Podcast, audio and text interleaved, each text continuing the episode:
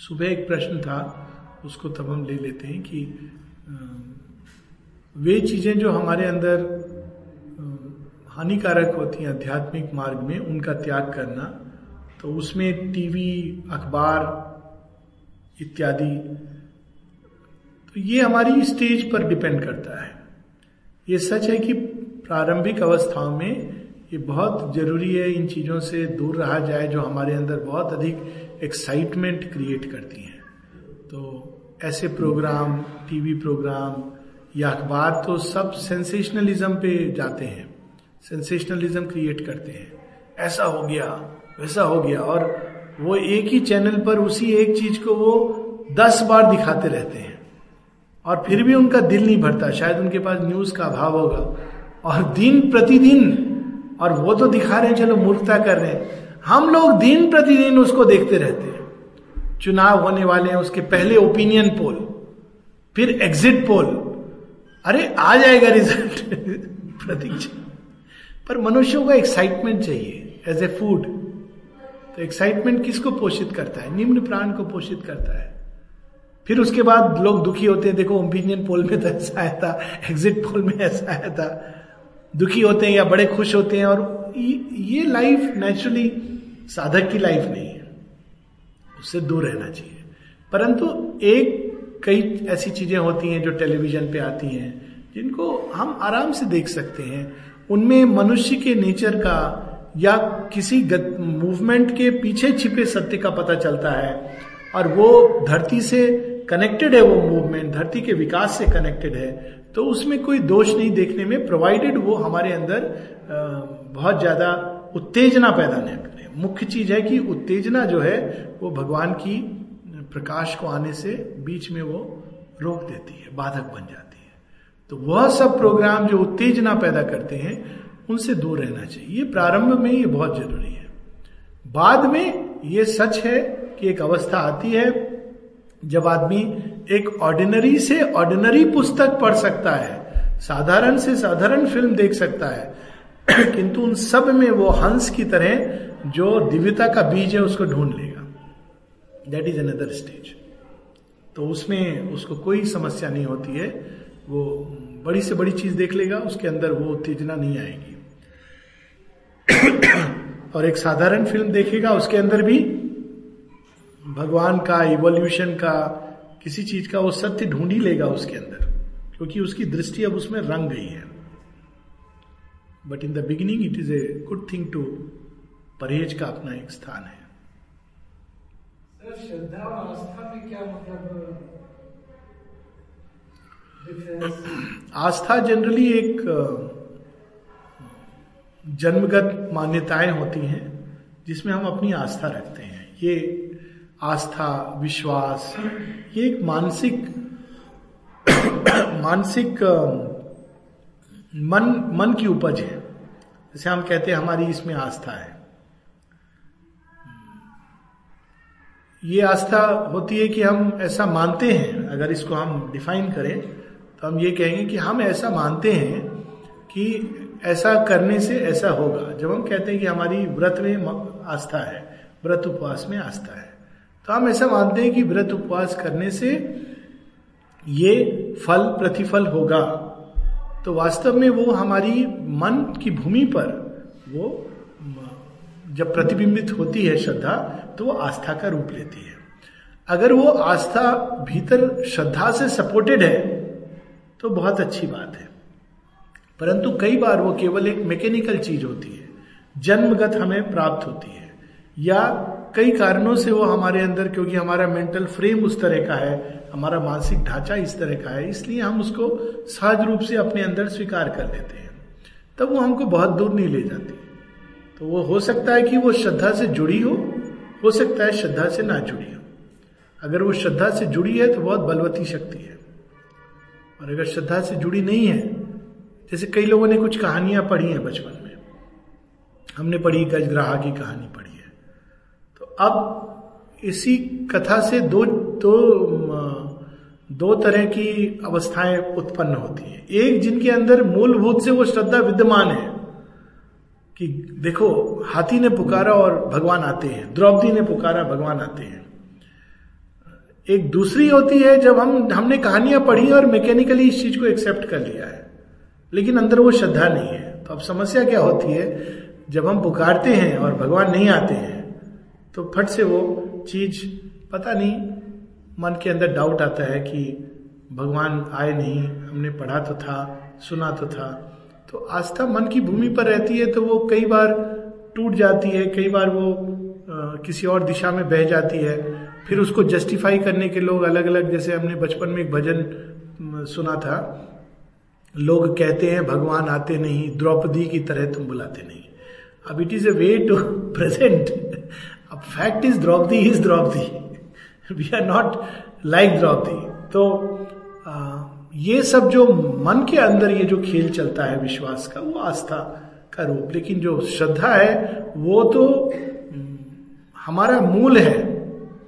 हमारी किसी चीज़ में आस्था हो सकती है.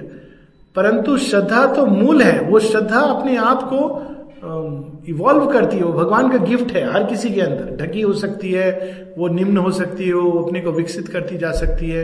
वो हमारा बेसिक एसेंस है, यानी सब कुछ हमारे जीवन से अगर हट जाए, सारे प्रमाण उसके विपरीत चले जाएँ, परंतु वो श्रद्धा विद्यमान रहेगी।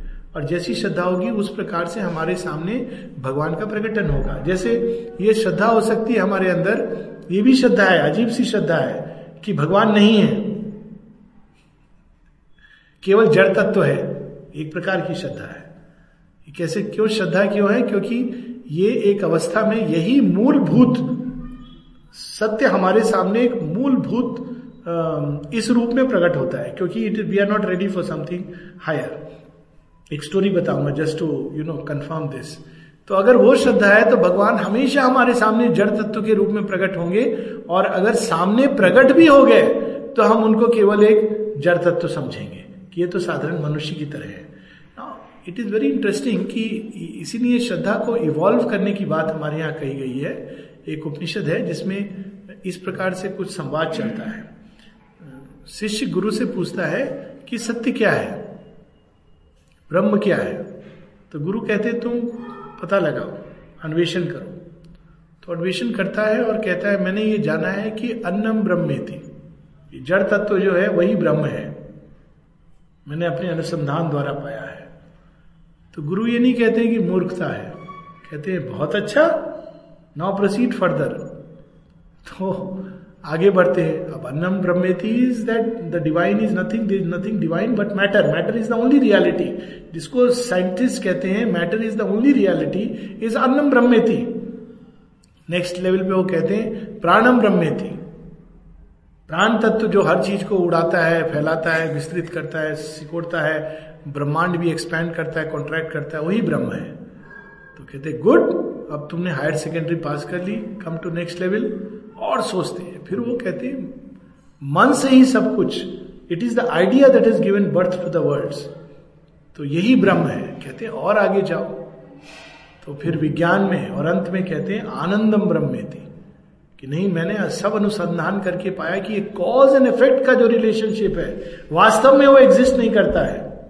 There is nothing like cause and effect ये तो हमारी टाइम स्पेस कन्फिग्रेशन में हम कहते हैं कि ये कॉज है, ये इफ़ेक्ट है। वास्तव में तो केवल एक आनंद ही आनंद है, वो इन इन्फिनिट एग्जिस्टेंस केवल आनंद है, और वो अपने आप को अनफोल्ड कर रहा है। और हम उसमें अपनी सीमित चेतना में कहते हैं, ऐसा हुआ तो ऐसा हुआ, ऐसा किया तो ऐसा किया। That is a vastest vision of Brahman तो उसी प्रकार से श्रद्धा का विकास होता है। जब श्रद्धा अपनी प्रारंभिक अवस्था में होती है तो वो जड़ तत्व को ही ब्रह्म समान समझती है। तो श्रद्धा से हमेशा की भगवान में श्रद्धा कोई आवश्यक नहीं। और उसके लिए वो आवश्यक है। और वो अगर सच्चा है, इसी को सच सच में वो उसकी सच्ची श्रद्धा है, निष्ठा से उसको करेगा तो वो उसके नेक्स्ट लेवल पर चला जाएगा, अपने आप चला जाएगा। ऐसे वैज्ञानिक में डेविड बॉम है, नोबेल लॉरियट है, जिन्होंने केवल ये मान के चले कि जड़ तत्व ही एकमात्र सत्य है, आइंस्टीन है। लेकिन वो एक भूमि पर आते हैं जब अपने आप भगवान अंदर से उनके श्रद्धा का विस्तार कर देते हैं। तो कहने लगते हैं कि नहीं, कोई और चीज़ है जो वंडर है, जो मिस्ट्री है, चेतना है। They start speaking that language तो श्रद्धा तो हमारा मूल है।